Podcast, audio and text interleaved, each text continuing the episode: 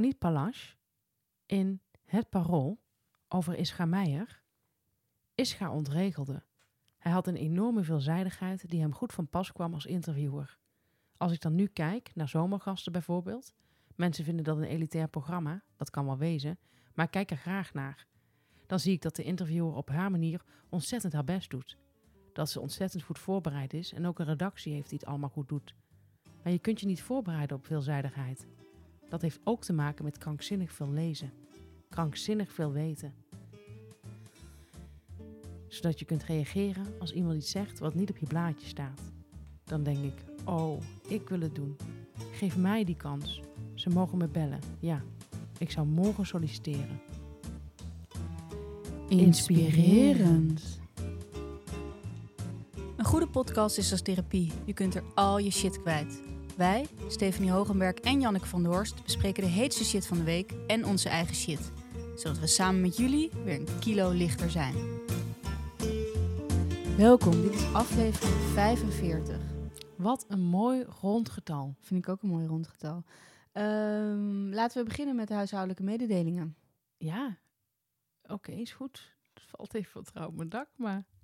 Ja, misschien moet ik eerst inderdaad even zeggen waar, eh, waar we zitten. Dat de mensen even een beeld hebben, dat ze even rustig kunnen. Nou, doe eens. Nou, wij zitten in een tuinhuis Ja. in Wijk bij Duurstede. Net als vorige week. Dat is ons zo goed bevallen. Dat is ons heel goed bevallen. En eh, heel veel kijkertjes hadden nog nooit van Wijk bij Duurstede gehoord. Nee. Maar nu wel. En dat is zo leuk dat we ook, ook echt plaatsen op de kaart aan het zetten zijn. Hè? Ja, en groot maken. Ja, heel erg leuk. Ik weet niet wat het voor de huizenprijs doet, maar hier in Wijk, in Wijk zoals ze wijkelingen het noemen. Ja, maar eh, dat moeten de duurstedelingen onderling uitvechten. Nou, dan zijn we denk ik nu wel, nu we het hele beeld hebben, hoe wij hier zitten in een tuinhuis, achter in de tuin, in het centrum, het oude centrum van Wijk bij Duurstede. En dat is echt een bezoekje waard. Ja, zeker weten. Ehm, dan kunnen we misschien nu wel over naar de huishoudelijke mededelingen. Jij had een demo opgenomen bij Juriaan Balhuizen. Klopt. Hoe ging dat? Eh, hoe de demo ging of hoe we daartoe kwamen. Nou, neem de kijkertjes even mee. Hoe, hoe kwamen Nou, ik zal de er? kijkers even meenemen. Nou, jullie zijn allemaal inmiddels wel gewend aan mijn stem. En Juriaan Balhuis is dus een van de eigenaren, directeuren, CEO, ik weet niet hoe je dat allemaal noemt, van Post Office. En Post Office doet geluid van reclame. Al het geluid wat je bij een reclame hoort, dat doen zij. Stem, muziek, nou, gerinkel van een glas, Alles. alles. En toen zei hij, ehm, je hebt een goede stem. Zei mijn moeder ook al over jouw stem. Wel, zei hij erbij, je hebt een betere stem op, de, eh, op, op microfoon dan, dan gewoon. Dat is wel vaak dat zo, denk ik. viel me tegen. Vond ik jammer. Ehm, ik vind, nou, zoals de meeste mensen eh, hebben, ik denk dat je eigen stem niet heel erg mooi vindt. Jij bent stil? Ik Dat herken even, je niet? Ik zeg even niks. Je zegt even niks. Ik ben gewend aan mijn eigen stem. Ja, inmiddels wel. Inmiddels Ja. ben ik ook gewend aan mijn eigen stem. Maar dat was ik niet. In de eerste paar keren kon ik dat echt niet aanhoren. Maar toen zei hij, waarom kom je niet een keer een demo opnemen? Want wij doen hier ook voice-overs voor reclame. En dat ben ik gaan doen. Dus ik heb, ik zal de merken even niet noemen. Maar hij zag mij wel eh, voor het duurdere segment. Ja, ja. Eh, Gucci, Prada. Denk ik, zit ik dan in de goede richting? Denk aan PC Hoofd, dan denk je aan mij. Op een gegeven moment zei hij, had er ook een, een Hyundai eh, tekstje. En toen dacht hij, dat, dat past helemaal niet bij jou. Dat voelde ik zelf ook zo, dus dat was heel fijn. En ehm, toen moest ik een paar reclameteksten voorlezen, de reclames die al uitgekomen zijn. En dan hebben ze al die, act- al die stemacteurs hebben dezelfde tekstjes die ze dan hebben. Zodat je kan vergelijken wat bij jou past. Ja. Nou, zo werkt dat dus. Maar waar ik dus achter kwam, en dat wist, dat, dit wist ik al, dat ik een lichte slis heb. Daar erg ik mezelf ook altijd heel erg aan bij mezelf. En waar ik dus ook achter kwam, dat ik de Z en de S door elkaar haal. Dat heb ik op de middelbare school al gehoord, dus dat wist ik ook al. Mhm. En ehm, dat ik dus een woord als pensioen, kan ik heel moeilijk zeggen. En hoe komt dat? Ja, dat is dus heel lastig waar dat precies door kwam. Maar toen had ik een, een dorpsgenoot van mij, en een dorpsvriendin, kan ik wel zeggen. En zij is logopedist. Mhm. Dus ja, goed, omdat ik natuurlijk meteen ehm, alles op mezelf betrek, eh, dacht ik, haar, haar werk komt mij misschien wel te pas in mijn nieuwe professie. Mhm. En toen vertelde ik haar dit. En toen zei zij, waar ligt jouw tong in rust? En dan stel ik deze vraag nu even aan jou. Ik weet al wat die van jou in, in een rust eh, hangt, ligt. Ik denk dat hij tegen jouw voortanden aanduwt. Je hebt een eh, tongpers. Nou, dat, dat was dus niet het geval. Hij ligt nog lager. Nog lager dan je voortanden. Ja. Dus dan ben je ondertanden. Ja. Oké, je hebt dus, een goed ruimtelijk inzicht in de mond. dus jij duwt met je tong tegen je ondertanden aan. Een beetje. Dus hij ligt, eh, je tong hoort eigenlijk. Tegen je gehemelte. Ja, dat weet je allemaal weer. Je hebt Ja. dat van dat soort. Jij, jij dit soort dingen, dat, dat slurp jij, hè? Ja. Ja. Nou goed, de tong moet dus inderdaad tegen de gehemelte. En ze zei, als je dus dat van jongs af aan goed doet, heb je ook niet zo'n hele boog in je gehemelte. En kan die daar gewoon lekker helemaal in rusten aan, Ja. het, aan het plafond. Maar de meeste mensen leer ik dus om hun puntje van de tong naar boven te brengen. Oké. Het voordeel daarvan is dus dat je minder gaat slissen. En dat als je bijvoorbeeld een beugel hebt gehad, dat je tanden niet weer teruggroeien. Ja. Want je duwt eigenlijk dan, eh, of eh, als je zeg maar je, je tong goed houdt en met je beetje samen met je lip, met je bovenkant van je lip, heb je een soort, hou je zeg maar die tanden een beetje in bedwang. Ja, ja. Dus dan duw je van de ene kant en van de andere kant zit er kracht op. En nou, hou je gewoon een heel mooi gebit. Ja. Niemand heeft mij dit ooit verteld. Ik vind dus dat dit zoiets is wat je gewoon als kind af aan al moet leren. Nou, ik, ik hoop dat de kijkertjes hier heel veel aan hebben. Nou, ik denk het wel. Ja. En we hebben ook een huishoudelijke mededeling. En dat is eh, iets minder leuk. Maar met een belofte in het vooruitzicht. We gaan heel even pauze nemen. Hoe lang is heel even, Stef? Eh, moeten jullie denken aan om en nabij twee maanden. Het kan korter zijn. Het kan ook precies twee maanden zijn. We willen heel even pauze, omdat het eh, nu de, de, de podcast naast alle andere dingen die we aan het doen zijn, net iets te intensief is. En eh, dus we willen heel even ertussenuit. We hebben gezegd dat we altijd doorgaan. En eh, daar wilden we eigenlijk ook ons aan houden. Ook een unicum in podcastland. Net als dat we geen video hebben van onszelf. Ja. Eh, super uniek. Dat gebeurt bijna nergens. Nou, nergens. Ehm, alleen, ja, wij zijn, zijn nu ook op het punt dat we toch heel eventjes eruit moeten. Zet daarom, dat is heel belangrijk om te weten, dat belletje aan op Spotify. ja, en mochten mensen nu zeggen, jullie waren er al eerder een, een tijdje tussenuit, dan kunnen wij daar weer op antwoorden met, toen waren we alleen maar achter de schermen bezig met de shitshow, Voor onszelf te krijgen. ja, naar onszelf toe te krijgen weer. Ja, contracten, te Contracten, gedoe en zo. Dus dat was helemaal geen, pauze. voor ons niet. Nee. Ehm, ik wil nog even over dat belletje doorgaan. Oh, sorry. Voor mensen die het zo, ja, mijn moeder misschien, die dat niet begrijpt. Maar als je op het belletje klikt op Spotify, dan krijg je een melding op het moment dat er weer een aflevering is. Dus als, het, als we over vier weken weer verder gaan, krijg je een belletje. Maar als we over twee maanden verder gaan, krijg je ook een belletje. Ja. Dus je, je krijgt gewoon altijd een belletje eigenlijk. Ja, en dat is wel heel handig, want dan hoef je niet steeds eh, verlangen naar Spotify te gaan. Ja. Nou, en er is ook leuk nieuws. Dat is ook leuk nieuws. Dat is ja. ook leuk nieuws, want eh Stef, onze Stef, kan ik wel zeggen, is bezig met een boek. Ja. En dat is ook een van de redenen waarom we gaan stoppen, omdat een boek vergt gewoon concentratie en weinig afleiding. En daarvoor is het ook heel nuttig dat Stef even een tijdje tot rust komt en haar boek gaat afschrijven. Ik heb al, het wordt een bundel met essays. Ja.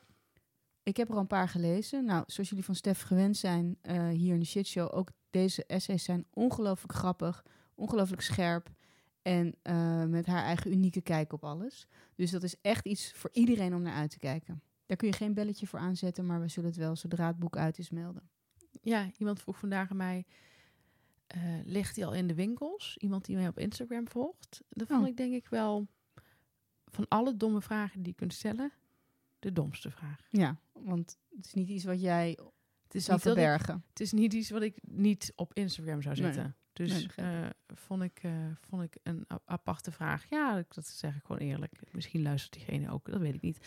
Maar ik bedoel, als het zover is, dan zal iedereen het weten. Ja, en wat ook heel leuk is, ik ga jou hier in de shitshow interviewen over dat boek. Is heel bijzonder. Ja. Voor ons allebei. Ja, is voor ons allebei heel bijzonder. En ehm, ja, Dat ik jou als interviewer mag hebben. en ik jou als gast. Nou ja, het is zo gek om dat hè, om elkaar te Het gaan is- feliciteren. Maar dat is wel een beetje wat... Het is een soort droomscenario, Zeker kan ik wel zeggen. Ja. en als we terugkomen, laten we precies weten wanneer dat boek uitkomt. Gaan we gewoon doen. Gaan we gewoon laten weten. Ja. Zo zijn we. Dus hoef je niet bang voor te zijn. Je hoeft niet de hele tijd op te letten. Nee. Dat komt wel. Nee, jullie mogen gewoon lekker ontspannen. Ja. Dat gaan wij ook heel even doen. En dan hebben we natuurlijk weer een van onze favoriete rubrieken. En dat is Stef Kijkt TV. Ik had een eh, driedelige documentaire serie gekeken over Ghislaine, Ghislaine Maxwell. Oh Hij ja. spreekt in het Engels best wel gek uit. Ghislaine, volgens mij. Ghislaine. Ja, En Ja. in het Nederlands? dan zou ik zeggen Ghislaine. Hm. Jij? Ja, uh, Ghislain. Dat is Frans, toch? Is ook wel mooi. Ehm, was een driedelige documentaire serie op de NPO. Ik heb er echt, ja, het is een beetje gek om bij het onderwerp te zeggen, maar ik heb er echt eh, erg van gesmuld. Ehm, want je zag helemaal in, het, vooral in de aflevering 1 vond ik het lekkerste. Daar zag je helemaal hoe zij is opgegroeid en ook welke eh, eh, scholing zij heeft gehad. En welke universiteit ze is geweest en zo. En in Amerika heeft het toch altijd, altijd wel een, een zweem van romantiek, vind ik. Zeg maar. Mhm. Alleen eh, daarna is het natuurlijk helemaal. Maar je heeft dus, ze had een hele moeilijke band met, of een hele eh, hartstochtelijke band met haar vader, waarschijnlijk iets te. En ehm, je ziet helemaal in die drie delen hoe zij zo is afgegleden. Nou, eerst is opgeklommen heel lang. En nu dus waarschijnlijk 26 jaar in de cel moet. Mhm. Fascinerend verhaal. Het, ik, ik, ik kan er echt geen genoeg van krijgen. Ik vind het het hoogste verraad wat er bestaat. Een vrouw die andere vrouwen, jonge meisjes, regelt voor een man. Dat vind ik, het, vind ik de ergste vorm van verraad.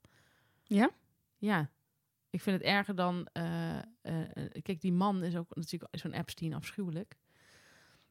Over de doden niks dan goeds normaal gesproken. Maar over hem ehm, heb ik toch wel echt... eh, Een, kanttekening. heb ik wel echt mijn kanttekeningen bij. En, eh, maar ik vind, zeg maar, van zijn man is het erg. Maar ik vind het van zijn vrouw nog erger. gaat. In dit geval zeker, ja. Omdat een vrouw moet weten hoe verschrikkelijk het is. Ja, ik ben heel benieuwd naar die documentaire. Komen we er nog achter wat haar eh, motieven waren?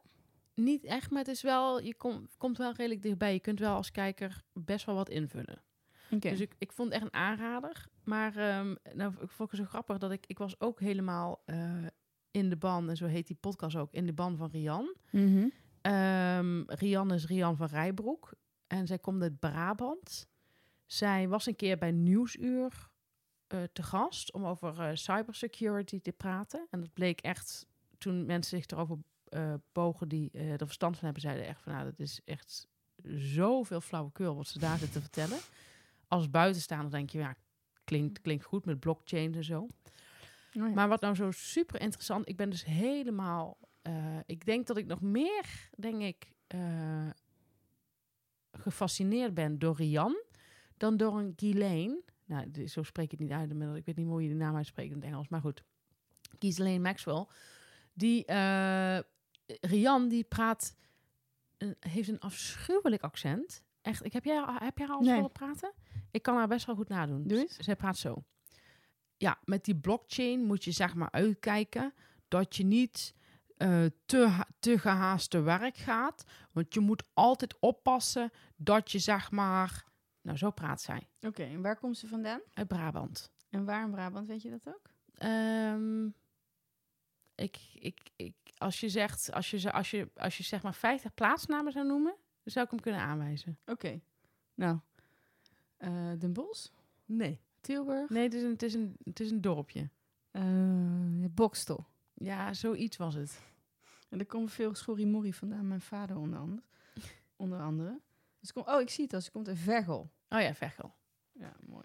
Maar zij praat dus eh, heel lelijk. Dus en best wel een lelijk accent. Maar dan ook nog een heel lelijke tongval. Want ze, ze praat zo best wel gebrekkig. Zo van blockchain.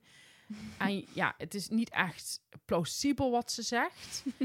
en, en, er zijn de, en ik vind er dus ook niet heel erg aantrekkelijk. Ze heeft zwart geverfd haar. Mag ik even één ding zeggen? Eén de- dingetje.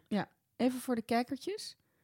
Kun je al iets meer over Rian zeggen waarom, waarom ze zo fascinerend is, behalve dus haar... haar, Nou, omdat ze dus alle... Ze pakt, pakt allemaal mannen in. ja? Ze pakt dus heel, eh, ja, ogenschijnlijk intelligente mannen. Zoals bijvoorbeeld de laatste prooi is Gerard Sanderink. Dat is een, dat is, ja, er zijn heel veel verhalen over Gerard Sanderink. Dat is een man van een eh, ICT-bedrijf in Nederland. Een van de belangrijkste, ja, of belangrijkste ICT-bedrijven in Nederland. Dat eh, voor eh, overheidsinstanties in zijn portfolio heeft.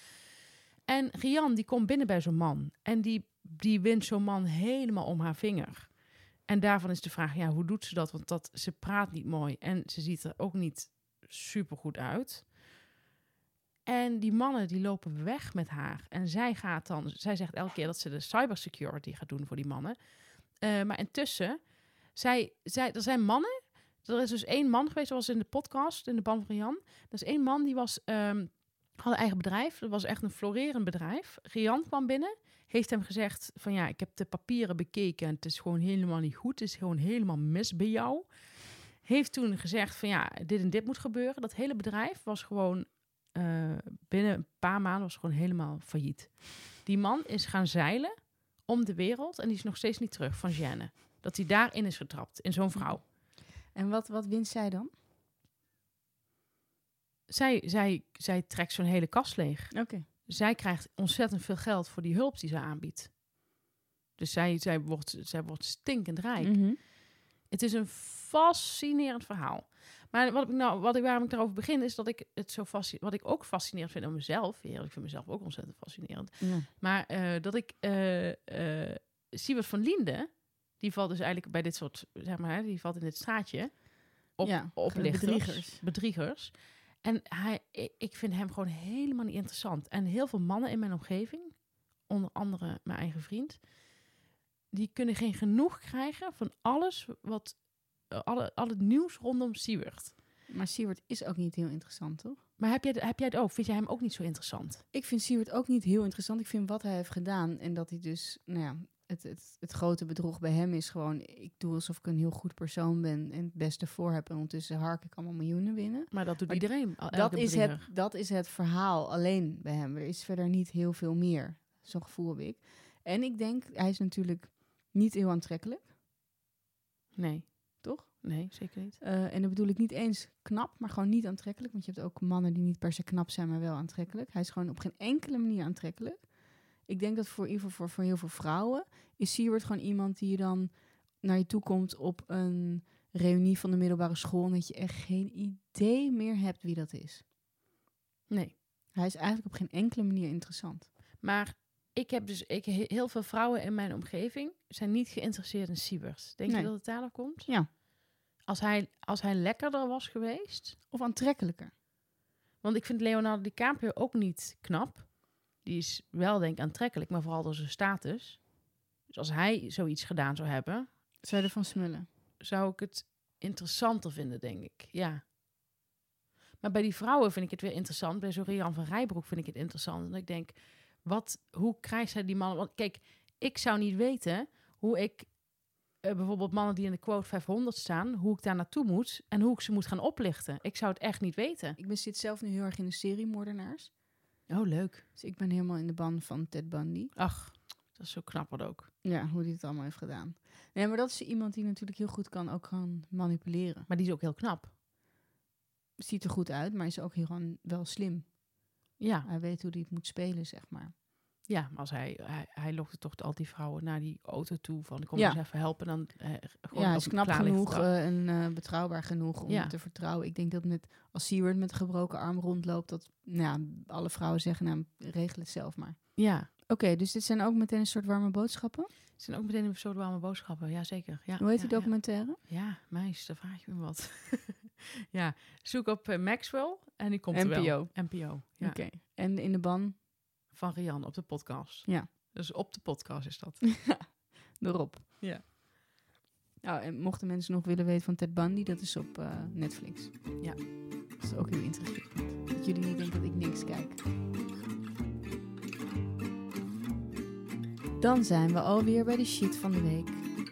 Voorlopig even onze laatste shit. Ik wil het niet te dra- dramatisch maken, maar toch. Ik zeg Oh, toch nog maar even. Je vraagt er zo wel in, hè? Ja. Maar wat was jouw shit? Mijn shit is als volgt. Ehm, een, een, iemand van mijn middelbare school belde mij. Een man. Toen nog een jongen. Ja. Precies. Toen nog een jongen, nu een man. Hij belde mij, ik was een onbekend nummer en ik dacht dat iemand van eh, eh, werk belde. Dus ik nam op en ehm, Hij zegt, hoi met... Zijn naam. Ik noem, ja, precies. Nou, ik zal hem even Erik noemen. Het is een soortgelijk naam. En hoe lang had je hem niet gesproken? Eh, sinds mijn, ik denk mijn negentiende, niet meer. Ik had hem wel nog eens voorbij zien komen op LinkedIn, maar nooit op zijn website geklikt, want dat kun je natuurlijk zien. Eh, dus ik had alleen maar zijn profielfoto gezien en mijn interesse was eigenlijk ook best wel bekoeld. En ik, ik moet je zeggen, had ooit interesse. ja, ik had ooit interesse in hem, ja. En hij Oké. in mij, ja.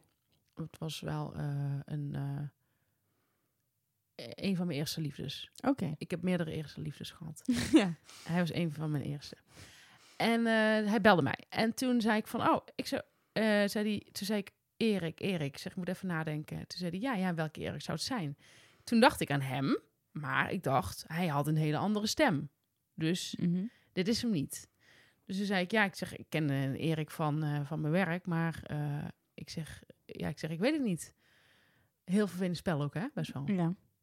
Beetje kinderachtig spel. Ik heb meteen al een beeld bij deze jongen. Ja. Man. En toen zei hij van, eh, ja, ik, eh, ik ben het Erik. Zei ik, oh, ik zeg, oké, ik zeg, wat heb je een andere stem? En Zei nu met ja, achternaam. ja. Toen zei hij, eh, ja, je hebt ook een heel andere stem, volwassener. En ik kan mezelf bijna niet voorstellen, omdat ik nog echt denk dat ik dezelfde stem heb. Maar Nee, maar ik vind jou het afgelopen jaar ook heel erg gegroeid. In Oh. stem. hè, ja. Maar, nou goed, dus hij was, ook heel, hij was ook heel erg gegroeid. We waren eigenlijk allebei gewoon super erg gegroeid. En toen zei hij van, ja, hoe is het met je? Ik zeg, ja, ik zeg goed, met jou. Ik, eigenlijk altijd als iemand aan mij vraagt, hoe is het met je? Zeg ik, ja, goed, met jou. En Omdat ik ook, ik heb daar, ik heb, weet ook niet wat ik daar moet, op moet antwoorden op eh, hoe gaat het met je. Ja. Wil iemand horen of ik een relatie heb? Of eh, ik ga, ik ga dat uit mezelf allemaal niet zeggen. Nee. Dus ik zeg dat gewoon eigenlijk nooit. Dus ik zei, ja, goed met jou. Ja, met mij ook goed. Nou, hij begon wel te vertellen. Nou, hij had nu eh, een, een vriendin. Hij had eigenlijk een, eerst een date met de moeder. Eh, met haar moeder. Maar zij had toen eh, haar dochter meegenomen op de eerste date. En toen was hij voor die dochter gevallen. En daar ging hij nu al negen jaar mee. En ze woonden samen in Eindhoven. En zij is nu negen. Zij is nu negen. En eh, ze wonen nu samen in Eindhoven. En toen zei ik, ah, wat leuk. En toen viel het een beetje stil. En toen zei ik, ik zeg, en heb je kinderen? Dit zijn vragen die wil ik eigenlijk, daar wil ik helemaal niet toe gedwongen worden om die te stellen. Mhm. Het interesseert me namelijk niet. En toen zei hij, nee, nee, geen kinderen, maar eh, nee, dus wel, eh, maar super happy en eh, gewoon goed. Oké, ik zei, nou, wat fijn. Ja, zei ik, en ik zeg, en, en werk gaat goed? Dus wat gebeurde er? En dit gebeurt mij vaker. Ik ben het gesprek aan het leiden omdat hij geen vraag aan mij stelt. Mhm. Dus hij belt mij. Ik heb hem dus, nou weet ik veel hoeveel jaar niet gesproken. en ik moet de vraag aan hem stellen. Vind ik best wel apart. Terwijl ik dat aan het doen ben, vind ik al apart. Maar ik denk, misschien gaat hij zo, misschien, hè, misschien stelt hij zo nog een vraag of zo. En hij zegt wat voor werk hij doet. Hij vroeg wel nog aan mij, en wat doe jij? Toen zei ik heel ruim, ik zeg ja, ik zeg ik schrijf. Oh, leuk man, echt, echt, echt superleuk, eh, tof. En vroeg ik niet voor wat of zo, of weet ik voor wat. Ik denk wel dat hij het weet. Ik denk dat hij dat even, even, even, even gegoogeld. Maar goed, eh, hij hoefde dus eigenlijk ook niks te weten van mij verder. Hij vroeg ook niet of ik dan samen was of een gezin had of zo. Dus dat was hij eigenlijk niet, allemaal niet naar op zoek. En zei nee, maar echt, ik dacht, ik ga jou eens bellen. Ik had gewoon zin om te bellen. Zei ik, nou, ik zei, ja, leuk. Eh, en dit was het gesprek. En toen hing hij op. En toen heeft hij, hij heeft geen enkele vraag aan mij gesteld. En achteraf denk ik, dit is toch echt van de zotte... dat ik weer twintig minuten lang heb zitten werken. Ja, nou goed. Je hebt die man 27 jaar niet gesproken. Klopt. Ik heb snel gerekend. Maar, en iemand belt jou op.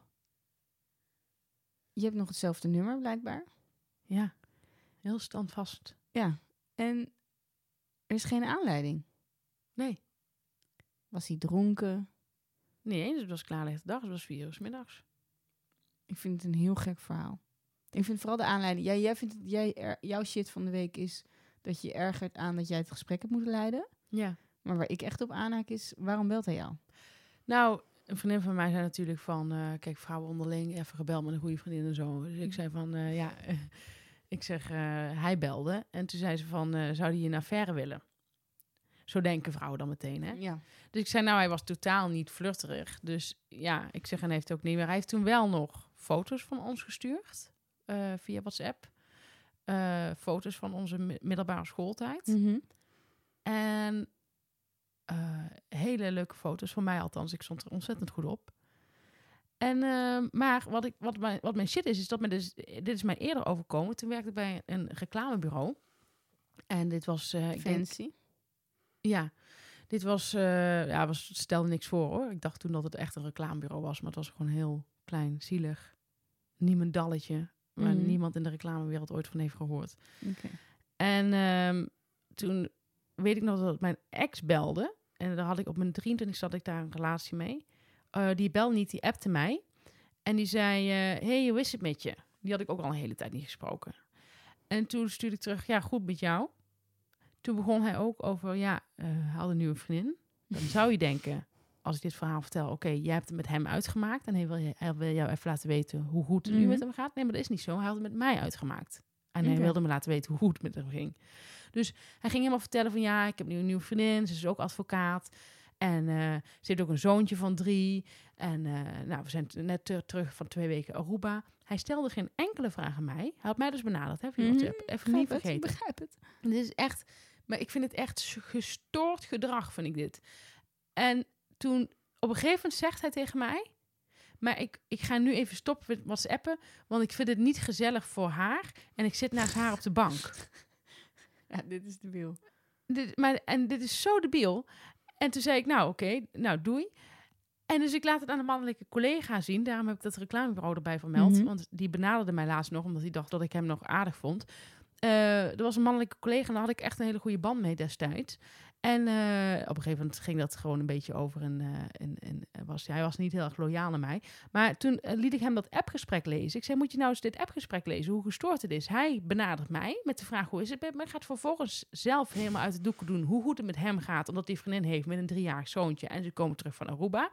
En zegt dan, maar ik ga nu echt heel even met haar, want het is niet gezellig voor haar. En dan zegt die collega van mij, weet ik nog heel goed, die zei tegen mij, ja, hij is gewoon niet geïnteresseerd in jou. Zei ik, nee, maar het is wel raar als je mij gaat benaderen. Ja. Zei die, ja, maar hij vindt jou gewoon niet interessant. Zei ik, nee, dat snap ik ook. Maar dat is nog, eens- nog eens Nee, maar heel dat is erg ook niet raar. waar. Dit klopt niet, deze Nee. theorie. Dus, ik vond- maar dat vond ik zo stom van hem, echt. Dit klopt helemaal niet. Dus ik werd op twee manieren afgewezen. Snap ja. je? Ja. Ik ben blij dat je met die collega ook gebroken hebt. Want ik denk niet als een enorm intelligent figuur. was niet al te intelligent en ging mij dus laatst op LinkedIn, dus daarom zit hem ook nog zo hoog, ging mij benaderen met een oud grapje van ons, waar we zo vre- vreselijk Mhm. veel lol mee hebben gehad, ging hij daar een grapje over maken. Dat ik denk, je denkt toch niet dat ik daar nog op inga? Nee. Hij had me ook Ben je bij, jou aan het verkeerde adres? ben je bij mij een verkeerde adres, ja. Maar, ik, sorry, ik wil even terugkomen. ja, je mag ook wat zeggen, ja. Ja, nee, ik vind het nog best wel fascinerende verhalen. Het doet me echt denken aan die psychopaten zoals seriemoordenaars. Ted Bundy. Ja. Ja. Ja, nee, maar het doet me echt aan denken dat... eh, waar het me aan doet denken is die, die middelbare schoolliefde, eventjes. Wil ik even eerst hebben. Ja. Ehm, die heeft denk ik een beginnende midlife crisis. Zou goed kunnen. Ja. Hij is twee jaar ouder dan ik. Ja, nou precies. Dus die zal tegen, loopt al tegen mijn leeftijd aan. Nou, ik zie het veel om me heen hoor. En ehm, die, ehm, die ex die dat toen deed, die heeft het wel uitgemaakt met jou. Maar, dit zeg ik gewoon, weet je, ik heb er niet voor gestudeerd hè. Dat mensen denken dat misschien nu ze mij zo horen praten. Maar ehm, die was toch niet over jou heen. Je, Ja. hebt, je hebt hem op een bepaalde manier wel klein laten voelen. En hij wilde zich groot laten. Hij wilde zich groot maken naar jou. Ja. Eh, moet ik even op, eh op kouwen? Dat begrijp ik, ja. Ik heb hem klein laten voelen. Ja, ik weet niet precies hoe, maar ik, ik wil het van je aannemen. Ja, nee, dat moet je eh, ook doen. Dat moet je ook gewoon doen. Oké. Want dit, is, eh, dit moet je echt niet eh, op jezelf betrekken. Oké, nee, dat vind ik, dat, daar ben ik eigenlijk al heel erg mee geholpen. Wat ik, wat ik dan even de mensen als boodschap wil geven. Heb je ooit iets met Stefanie gehad? Benader haar niet, tenzij je interesse hebt in haar. Vind ik eigenlijk wel echt een hele goede eindconclusie. Ja. Ja. Maar ja, helpt het om dat aan een psychopaat te vragen, is dan de vraag. Hey, Mop, en wat was jouw shit? Nou, mijn favoriete arts eh, stopt ermee. Oh, Ja, ik heb, ik heb heel veel artsen natuurlijk. Dat krijg je als je 41 bent. En eh, deze arts heb ik al heel lang. Al sinds ik denk 22 ben. zo. Het is mijn MDL-arts. Waar staat MDL voor? Oh, maag, darm, lever. En deze arts heb ik al een hele poos. En ik heb met hem ook wel een gênante ervaring ooit gehad. Ik was een keer met een vriend naar het Zinger in Laren. Dat is een theater. Ik had vrijkaartjes gekregen voor een voorstelling daar. En ehm, toen was hij er ook. Was, was dat het gênante? Nee, dat gaat nu komen. Het gênante was... Oké, hij, wel- hij had altijd een foto van zijn vrouw en kinderen op zijn bureau staan. Dus altijd als hij dingen aan het opzoeken was in de computer of zo... zat ik daar natuurlijk altijd naar te kijken. En ik liep naar hem toe eh, met die vriend die achter me aanhobbelde. En ik zei, hey, ik zie daar mijn arts. Dus ik ga even hem gedag zeggen. Dus ik liep naar hem toe en ik zei, hey, meneer. En dan zijn achternaam, hoe gaat het nou? Eh, leuk u hier te zien. En ik was ontzettend enthousiast. En het gezelschap waarmee hij was, keek mij een beetje vragend aan. Dus toen zei ik tegen hen, ja, sorry, ja, ik ben een patiënt. Want ik dacht van, ja, verduidelijk maken wie ik was. Want Ja, ja, geen affaire. Nee, precies. Geen eh, rare vragen. En toen zei ik ook meteen tegen die vrouw, stak ik mijn hand naar haar uit. Zei ik, en u bent natuurlijk zijn vrouw. Ik herken u natuurlijk van de foto. En toen zei ze, eh, ja. En niemand zei wat. Dus echt stilte viel er. Toen zei ik, nou tot snel. In het ziekenhuis, hè? Zei ik. Om het toch nog even voor de duidelijkheid te zeggen. Dat het allemaal veilig was, wat hier gebeurde. En ik liep weg. En toen zei ik tegen die vriend, was dit heel gênant. En die zei, ja, het was niet heel gênant. Het was gewoon een beetje gênant. was het Dries? Ja. Dus die, die zat, ja, als hij dat zegt, dan was het in mijn optiek heel gênant hoe dat gebeurde. Ja, want. Dries is een ontkenner. Ja, dus die, die wil Ja. dat niet te veel. eh, Die zal je niet willen laten schamen. Dus. ja. dus ik heb me de hele avond geschaamd. Eh, maar goed, nu was ik bij hem en toen zei hij: Ja, ik eh, moet je nog wat vertellen. Toen zei ik: Je gaat toch niet stoppen, hè? En toen zei hij: Ja. Toen zei ik: Nou, ik had het er nog met mijn moeder over. Toen zei mijn moeder: Nee, dat kan echt niet, want hij is nog heel erg jong. Toen zei ik nog: Nou, ik weet niet precies hoe oud hij nu inmiddels is. En toen hadden we nog een hele discussie, maar ik, ik had toch niet verwacht dat je echt zou stoppen. Toen zei hij: Ja, ik ga stoppen. En hoe Ja. oud is hij? Ja, hij, was, hij zei dat hij nog wel door had willen gaan, maar dat hij dus een soort van gedwongen was door zijn leeftijd om te stoppen. Dus dat werkt blijkbaar zo in het ziekenhuis. Want het is natuurlijk absoluut geen personeelstekort. En ehm, nou, dat, was, dat vind ik toch heel jammer, want ik heb niet zo vaak in mijn leven dat je een arts hebt waarmee je zo'n, nou, in ieder geval van mijn kant, een hele leuke band opbouwt. En ehm, eh, ja, dat heb je gewoon echt niet vaak, want ik ben heel kritisch op artsen altijd. Ik ben dan niet zo vaak tevreden. Wie niet? En als ik tevreden ben, dan vind ik het heel erg. En wat ook nog heel vervelend was voor mij, ik had echt wel een soort status aparte bij hem. Ik eh, kon hem altijd mailen. Dat was dan allemaal over, over, over, over medicijnen hè, en zo. Ja. Niet over persoonlijke dingen mailde ik hem. En dan, ehm, Zo netjes van je. ja, en dan antwoordde hij ook altijd gewoon, terwijl die zeiden van ja, ik ben met vakantie, maar ik zorg dat het geregeld wordt. En ik moet zeggen, daar hou ik ontzettend van. En dan zeg ik, zeg ik nogmaals, wie niet? Ja, het is ontzettend fijn. Ja. En die ben ik dus kwijt. En toen vroeg ik, wie komt er dan voor je in de plaats? En toen zei hij, ja, een jonge, jonge vrouw. En ze was volgens mij 30. Oh jee. En ehm, ze heette volgens mij iets van Emily of zo. Oh god. Dus eh, ja, dat zie ik dus... eh, ja, ik zie dat niet voor me. Ik zie dat echt niet voor me. Nou, dit is oprecht hele dikke shit. Ja, dit is toch echt shit? Ja, zeker weten. Ehm, ik heb dat echt opgebouwd in al die jaren. En dan moet je weer helemaal opnieuw beginnen met zo'n Ja. meid. Ja. Nou, en vooral heel erg hopen dat iemand goed is. En dan zijn... Ik, Ja. ik, ik, ja, we hebben het al eerder over gehad. Zijn, wij zijn niet zo snel tevreden over artsen. Nee. En ik, had, ik heb het met mijn huisarts gehad. Ik vond, ik had negen jaar lang een hele fijne huisarts. Heb ik ook afscheid van moeten nemen. Oh ja? Ja. Pensioen of overlijden? Nee, Of zij, was, zij, zij, zij, zij, trok het niet meer. En ehm, Met jou persoonlijk of überhaupt haar werk? nou, dus het werd ook wel heel persoonlijk, moet ik zeggen. Want zij was altijd heel geduldig met mij. En als ik, er, als ik naar het ziekenhuis wilde, dan, dan deed zij dat. Dan regelde zij dat voor mij. Doorverwijzing. Doorverwijzing heet dat. Dan, dan deed ze dat gewoon voor mij. En eh, eh, had ik bijvoorbeeld een verdikking onder mijn oksel, hop, naar het ziekenhuis. Nou, ze ging dat met alles. Ze was heel eh, geduldig, heel erg vriendelijk. En ze was ook ruimdenkend. Ze hadden me, had me een keer een toneelstuk aangeraden. Vond ik zo, ik denk, een arts die een toneelstuk ziet. Mhm. Weet je, waar, waar vind je ze? Ze ja, zijn nou, bijna... ik zag dus mijn arts gewoon in een theater. Ja, precies. Ja, maar je, maar zonder, zonder grappen, Mhm. die, die zijn er bijna niet. Nee. Artsen die ook nog cultureel geïnteresseerd zijn. heb je al eens eerder gezegd. Ja, maar je kunt het niet genoeg benadrukken. En eh, toen ging ze dus weg. En toen bleek dat ze naar eh, verslavingszorg ging. Zodat dat zij in de verslavingszorg gaat werken. Oh, Dus ik denk, ik denk persoonlijk, ze was, ze was heel jong, ze was nog geen 45. Ik denk persoonlijk dat zij het huisartsenwerk te veel vond worden. Omdat veel mensen toch met vitaliteiten aankomen bij een huisarts. Ik niet, maar Nee. andere mensen wel. Mhm. En ze zat ook altijd bomvol. Dus als je bij haar wilde, moest je bijvoorbeeld eh, zomaar een week wachten. Nou, dat deed ik dan vaak. Maar ehm, de laatste keer dat ik bij haar kwam, toen merkte ik wel dat ze er echt wel klaar mee was. Want al die, die hele negen jaar, al die jaren was ze zo ontzettend geduldig geweest met mij. En toen kwam ik de laatste keer bij haar en toen dacht ik weer dat ik iets verschrikkelijks onder de leden had. En dat vertelde ik aan haar. En toen zei ze, oh, en waarom denk je dat? dus toen dacht ik wel, het is, de rek is er bij haar uit. Ja. Dat merkte ik toen heel erg. Dat vond ik heel jammer. ja, maar dat lag dus niet aan jou. Dat lag dus eigenlijk aan die andere patiënten. En al die andere patiënten. ja. Die zichzelf helemaal niet kunnen, goed kunnen diagnosticeren. Nee. En die ook niet een soort rem hebben of zo. Nee. Nee. Of een drempel om naar zo'n huisarts te gaan. Nee, maar goed, het is eh, vrij ingrijpend als je een arts hebt waar je een goede band mee hebt. Ja. eh, als die stopt. Ja. En dan zijn we weer bij onze favoriete rubriek van de week. En dat is Het mannetje van de shitshow. En deze week is het mannetje van de shitshow uiteraard. Robert ten Brink. En wat heeft Robert ten Brink ons veel gebracht?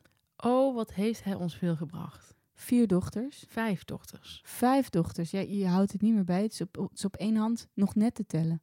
Ik denk dat het voor hem niet te tellen is. Robert is iemand met niet alleen een waanzinnig huwelijk Mm. en waanzinnige dochters, Mm. maar ook met een waanzinnige carrière. Laten we ook even zeggen, waanzinnig haar. Oh, wat heeft die man waanzinnig haar. Hij heeft nog al zijn haren. Is dat zo? Weet jij dat? Ja? Als je beelden ziet van Robert en Brink vroeger en beelden van Robert en Brink nu, dan zie je eigenlijk geen verandering. Oh, dat vind ik altijd zo knap. Ja, Terwijl heel ah, knap. het is eigenlijk de natuur die dat regelt. Ja. Maar En dat in zijn vakgebied. ja, dat is heel knap. Want het is, het is een stressvol bestaan. En ik denk dat het ook de reden is dat, dat daarom, ja, Robert, iemand is die weet dat je mensen die onder je werken altijd met zoveel respect moet behandelen. Mhm, En- mhm. Volgens mij is er nog nooit een onvertogen woord gevallen. Nee. En zijn vrouw ook niet. En, zijn en zijn, Zijn vrouw doet niet. ook niet. Nee. Nee, niemand. nee. En, en warm. Het is een hele warme man. Ik heb wel eens van mensen gehoord die hem kenden en die zeiden, je kan hem bijna niet aanraken. Zo warm? Zo warm. We kunnen wel zeggen, Robert en Brink is een geschenk voor Nederland. Ik hoop echt dat hij nog 53 jaar erbij plakt. Nou, dat hoop ik wel. Want wat moeten we anders op kerstavond? Iedereen is welkom bij Robert. Alles, alles, van alle windhoeken trekt hij mensen dit land in. Noord, oost, zuid, west. Het kan hem niet En alles, en alles daartussen. Ja, hij lost het hele immigratieprobleem eens eentje op. Ja, het kan Robert niet gek genoeg. Het is zo'n onwijs leuk ventje. Ik zeg wel eens, als ik mijn leven opnieuw zou mogen doen, zou ik willen, geboren willen worden als Robert en Brink. Oeh, dat vind ik een hele boude uitspraak hoor. Maar ken je er iets in? Oh, zeker weten. Ik denk heel vaak als ik niet kan slapen, hoe zou het toch zijn om met één hand in je broek Robert ten Brink te zijn? Robert ten Brink, het mannetje van de shitshow, is voor jou. Ga alsjeblieft nog 53 jaar zo door. En dan zijn we nu pas bij de ergernis. Ja. Nou, ik heb er weer één hoor. Nou, vertel. Ik, st- ik stoor me heel erg aan mensen die heel snel een grap grof vinden. Mhm. En dat merk je doordat ze dan het volgende doen. Oh. Dus je, je zegt iets en zij zeggen... Oh. Kun je nog één keer doen?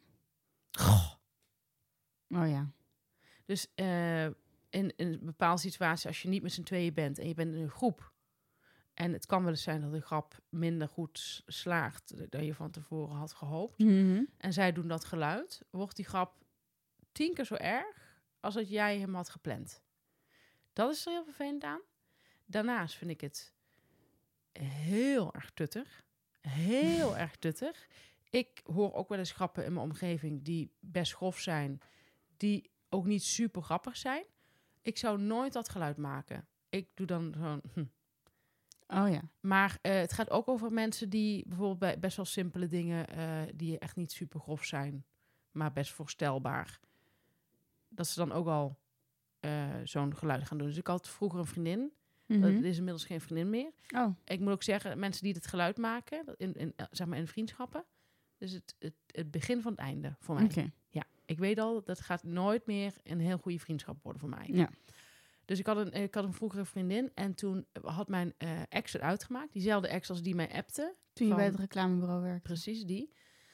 Die had het uitgemaakt met mij. Het was toen daar heel verdrietig over. En toen zei ik tegen haar, eh, ik zeg nou, ik zeg, het was makkelijker geweest als hij dood was. Mhm. En toen zei zij, oh, Steef. Snap je? Ja, ik snap het. Ik vind het echt, ik vind dat echt helemaal geen heftige uitspraak. Omdat het is echt, ja, als ik dat aan je moet gaan uitleggen hoe ik dat bedoel. Ehm, dus ik vind het echt heel tuttig. Ik ken nog steeds één iemand die dat doet af en toe. Van, oh, Steef, die vindt het dan net te grof.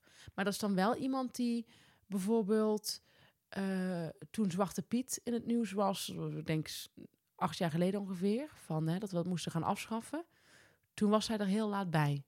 Oké. Zij begreep toen niet waarom dat moest worden afgeschaft. En dat vind ik vrij typerend voor dat soort mensen. Ja, ik herken dit menssoort ook.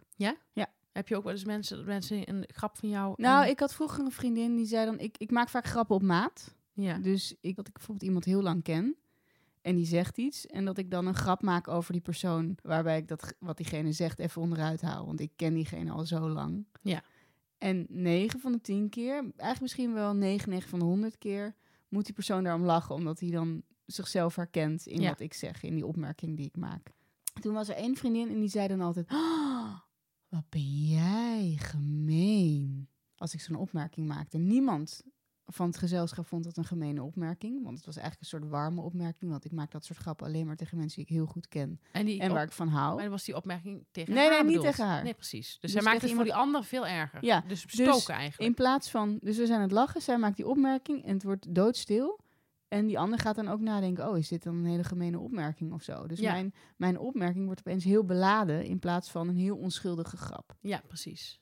Ehm, ja, dat vond ik altijd heel erg vervelend. Dus eh, wat ik aan die types... Herken jezelf erin, wat ik aan die types zou willen meegeven. Herken je jezelf nu in dit beeld? Ben je iemand die af en toe zegt... Oh, over een grove grap? Eh, doe het niet. En ook, ja, mocht je jezelf her- hierin herkennen... Probeer het anders op te lossen. Probeer het gewoon even stilte te incasseren. Ja, en heb je nog een ander geluid wat je wel zou aanstaan? Nee, geen enkel geluid. Oh, gelach. Niet op te wachten. Ja, gelach mag altijd. Maar ik vind ook, zeg maar, soms is een grap ook niet echt heel grappig. Je, je denkt, je, je, hè, er gaat er ook wel eens eentje de mist in natuurlijk. Dat- natuurlijk. Dat, krijg je. Ja. Maar dichtheid. eh, ik verwacht niet dat iedereen dan eh, heel hard aan mijn grap gaat lachen. Dan lach je gewoon niet. Dat is Ja. eigenlijk al erg genoeg. Dan hoef je niet nog een eh, geluid bij te maken. Kun je nog één keer nadoen? Nee. Wat was jouw ergernis? Mijn ergernis heeft ook weer te maken met ziekenhuizen. Want ik was net al bij die arts, Ja, weet je nog? ja weet ik nog. Ehm, het ziekenhuis eh, waar ik eh, vaak kom, ehm Tergooi ziekenhuis, kan ik wel eventjes noemen. Eh, ja, vaak. Pff, het is niet dat ik maar, weet je, ik, ik- zo oud ben ik ook weer niet dat ik de hele tijd al de deur daar plat loop. Maar ik kom daar wel eens en ook natuurlijk met mijn dochter toen ze haar arm gebroken had. Maar wat ze daar dus nu een nieuw systeem hebben, en ik denk dat ze het zelf een heel goed systeem vinden, is het volgende. Jij krijgt een verwijsbrief van je huisarts. Dan gaan zij voor jou een afspraak maken. Gewoon willekeurige datum en een dag. ja, klopt. en een het. tijdstip. Ja, is echt heel gestoord. En ja, ik ben niet, ik heb geen normale baan. In de zin van, ik werk niet eh, op de Zuidas bij een of ander kutbedrijf. Nee. Dat je gewoon 40 uur per week werkt en als je een uurtje er niet bent, geeft niemand. Ik ben ZZP'er, dus als ik werk heb, ik moet, er, moet ik naar een afspraak toe. Dat kan ik niet afzeggen, want dan heb ik die hele dag geen geld. Dan heb ik geen inkomen die dag. Mhm. Dus voor mij, en spreek ik dus over de, de, de ZZP'er, is het handiger om samen even de agenda's te bekijken. Ja, Van hé, hey, wanneer komt het jullie uit? Wanneer komt het mij uit? Kunnen we daar een, een datum en een tijd vinden? ja. En wat dan ook gebeurt, dan hebben ze zo'n datum geprikt. Dan krijg je ineens een mailtje vier dagen van tevoren, uw afspraak is verzet. Weer een hele andere random datum, met een random tijd. Ja, Daar word je ook niet over gebeld. Je krijgt opeens een mailtje dat die afspraak is verzet. het is altijd, het is altijd sowieso midden op de dag. En het is altijd op een dag dat, mij, dat het mij niet uitkomt. Dus dan moet ik het altijd afzeggen. Ja, En dan moet je het weer verzetten. En dan zeggen ze, oh, dan mailen we wel weer een nieuwe datum. zo blijf je bezig. Ja, en ik denk dat in Nederland er gewoon in, op alle vlakken te weinig rekening wordt gehouden met mensen die hun eigen broek omhoog moeten houden. Ja, alleen maar met die Zuidas-types. Ja, van die mensen die gewoon weken gemist kunnen worden en dat er toch niks gebeurt. Nee, En hun eh, salaris gewoon gestort wordt. ja. Ik denk dat eh, Mark Rutte dit moet gaan regelen, toch? Ja, ik denk dat het heel veel zegt ook over Nederland. Ja. Medemenselijkheid is heel ver weg. En dan zijn we alweer bij de warme boodschap. Ehm, ja, hoe sluit je zo'n aflevering af waarbij je dus een pauze hebt aangekondigd, terwijl we net de koude maanden ingaan? Hele koude maanden, hè? Ontzettend koud. Het is, Onderwerp van de dag. hoe houden we ons warm? Hoe houden wij ons warm deze winter? Ja. En hoe zorgen we ervoor dat we niet met z'n allen met bosjes sterven van de kou? Nou, daar hebben wij wel dat bedacht. Ja, ten eerste wil ik toch nog een paar tips geven. Vertel eens. Ten eerste wil ik jullie adviseren om niet meer op gas te gaan koken, maar op hout. Heel slecht voor het milieu, maar wel beter voor de portemonnee. Het is even ieder voor, voor zich. Ehm, verder wil ik ook zeggen van, ehm, misschien is het een idee om voortaan met het hele gezin onder de douche te gaan tegelijk. Heb je nou geen gezin, dan met de buren. En een incestueuze oom? Het maakt niet uit als je maar, als je maar geld bespaart. Stef, Ja. dat, daar hebben we het nu even over. Oké, Wat er verder allemaal dan gebeurt, dat is dan niet zo belangrijk, denk ik dan. oké. Eh, dat zijn eigenlijk de belangrijkste dingen. En ik zeg nou, iets wat ik eigenlijk van Stef heb geleerd, maar wat ook een ontzettende goede bespaartip is wat gas betreft, is eten bestellen. Ja, eten bestellen. En dus hoef je en niet zelf te koken, en je bespaart heel veel geld op het gas. En probeer echt met lekkere, warme materialen te werken deze winter. Dus cashmere, het kost wel eenmalig meer dan een maandrekening energie. Maar je kunt er ook weer een hele winter mee vooruit. Ja, En dat is de manier waarop je moet gaan denken. op die manier moet je zeker gaan denken. En ik zou zeggen, zeker als je op de Zuidas werkt bijvoorbeeld, lekker overwerken, blijf daar gewoon. Tot, tot, tot, tot diep in de nacht. God, ik, ik, ik zie even het beeld voor me van mensen die op de Zuidas overnachten. En dat grijpt me echt eh, naar de keel. En we hebben nog iets voor jullie om jullie warm te houden. Voor Vriend van de Show gaan we dit volgende fragment ook nog op Vriend van de Show zetten. Zodat jullie het thuis nog meerdere keren kunnen, meerdere keren kunnen terugluisteren. Op het moment dat jullie het echt heel erg koud hebben. En niet meer weten wat jullie moeten doen. Ehm, en voor de gewone kijkertjes, die moeten gewoon even steeds de show opnieuw luisteren.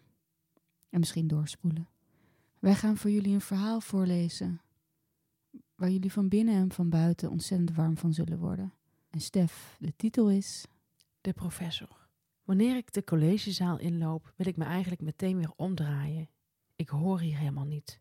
Maar dan zie ik hem staan. De ongelooflijk knappe en slimme professor en, niet te vergeten, mijn vriend Thomas.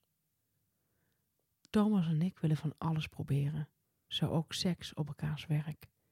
En wat is nou beter dan hij de professor en ik de student? Die gedachte geeft me een warm gevoel. En de zelfverzekerdheid de zaal in te lopen met iets meer beweging in mijn heupen dan nodig is. Ik zie dat Thomas naar me kijkt en hij bijt op zijn lip. Ik loop helemaal naar de bovenste rij en ga in het midden zitten, recht tegenover waar Thomas staat. De rest van de studenten adoreren hem en zitten dus allemaal vooraan. Vooral de meiden. Je kan zien dat ze hem helemaal uitkleden met hun ogen. Oh, als zij eens wisten wat voor goddelijk lichaam er onder dat overhemd hem zat. Thomas kondigt aan dat het college gaat beginnen en legt uit dat het komende uur vol gaat zitten met hoogtepunten. En ik voel iets in mij beginnen te trillen. Voordat we dit deden, wilde hij dat ik een vibrerend eitje droeg, die hij vanaf vooraan in de klas kon besturen. Dat. Ik doe even de taalcorrectie. Dat. Daar maakt hij nu goed gebruik van. Elke keer dat een student het goede antwoord geeft, of wanneer Thomas een grapje maakt, geeft hij een veeg over zijn telefoonscherm en zit ik bijna aan het dak. Het is heerlijk, maar dat beloofde hoogtepunt blijft uit, totdat het aan het einde van het uur vragen gesteld mogen worden. Het is rumoerig en dat geeft Thomas de kans voluit te gaan. Nadat ik twee keer ben klaargekomen en alle vragen waren gesteld, liep de zaal leeg en zat ik bovenin nog bij te komen. Mevrouw Elsink, de les is afgelopen. U mag gaan. Eerst was ik een beetje verward En toen wist ik het weer, het rollenspel. Sorry, meneer Mulwijk, maar ik had nog wat kleine vraagjes die ik niet in de groep wilde stellen. Thomas wenkte mij naar beneden en ik gehoorzaamde. Langzaam liep ik de trap af. Mevrouw Elsing, ik heb niet de hele dag. Ik keek hem aan en zag al een bult vormen in zijn mooie, strakke pantalon. Toen ik bij hem kwam, bekeek hij mij van top tot teen. Zo, wat zijn je vragen? Ik wist plotseling niet meer welk vak hij gaf, dus ik zei: Kunt u me uitleggen wat het verschil is tussen een circulaire en lineaire economie? Ik voelde mijn wangen rood worden en de verlegenheid toeslaan. Mm. Hoe kon ik zo'n stomme vraag stellen? Mevrouw, u weet dat ik biologie geef en geen economie. Ik lachte nerveus. Het is duidelijk dat u niet op zit te letten tijdens mijn lessen en dat kan ik niet accepteren. Ik voelde mezelf natter worden. Hmm. Ik wilde weten wat hij nu zal zeggen. Ga maar voorover op mijn bureau liggen. Dan zal ik laten zien wat ik doe met studentjes die niet opletten in mijn les. Braaf ging ik liggen. Mijn minirokje werd vanzelf al opgetrokken, waardoor mijn naakte poes goed zichtbaar was. Thomas pakte iets uit de la en na wat leek als vijf minuten voelde ik een klap op mijn billen. Ik kreunde. Dit was niet zijn hand, maar wat dan wel? Wat ik wel wist, is dat dit ongelooflijk lekker was. Weer sloeg hij en kreunde ik. Tellen, zei hij, en ik begon. Twee, drie, vier, vijf. Bij tien stopte hij en masseerde hij mijn billen stevig. Hij legde zijn spenkmateriaal neer en ik zag een ijzeren liniaal. Die mag hij wel mee naar huis nemen. De vibrator die nog in mij zat, werd eruit gehaald en ik hoorde Thomas zacht kreunen bij het aanzicht van mijn natte poes. Hij pakte me bij mijn haren vast en draaide me om zodat ik kon zitten op zijn bureau. Hij zoende me, hard maar liefdevol. Ondertussen kleedde hij mij en zichzelf uit. Beide compleet onze rollen vergeten door de lust die we voelen voor elkaar. Toen we allebei helemaal uitgekleed waren, ging hij zoenend van mijn mond naar mijn nek, naar mijn borsten. Hier gaf hij veel aandacht aan. Tegelijkertijd schoof hij twee vingers in mijn poes en bewoog hij ze snel heen en weer. Alle opgebouwde spanning zorgde ervoor dat ik weer snel klaar kon. Thomas duwt me achterover op het bureau, zodat ik op mijn rug lig en loopt om het bureau heen. Zijn lul is inmiddels hartstikke stijf en hij schuift hem in mijn mond.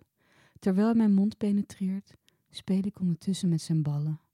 Hij buigt voorover en begint mijn poes te likken. Oh, die jongen zijn tong kan wonderen verrichten. Wanneer ik bijna klaar kom, staat hij weer rechtop en loopt hij weer om. We staan borst tegen borst. Hij zoent mij nog eens hard. Dan pakt hij een been, tilt hij op en langzaam gaat hij bij mij naar binnen. Oh. We slaken allebei een diepe zucht. We verlangen altijd zo erg naar elkaar. Hij begint rustig met stoten, maar al snel wordt het tempo opgevoerd. Ik word weer op het bureau gelegd en hij begint nog harder te stoten.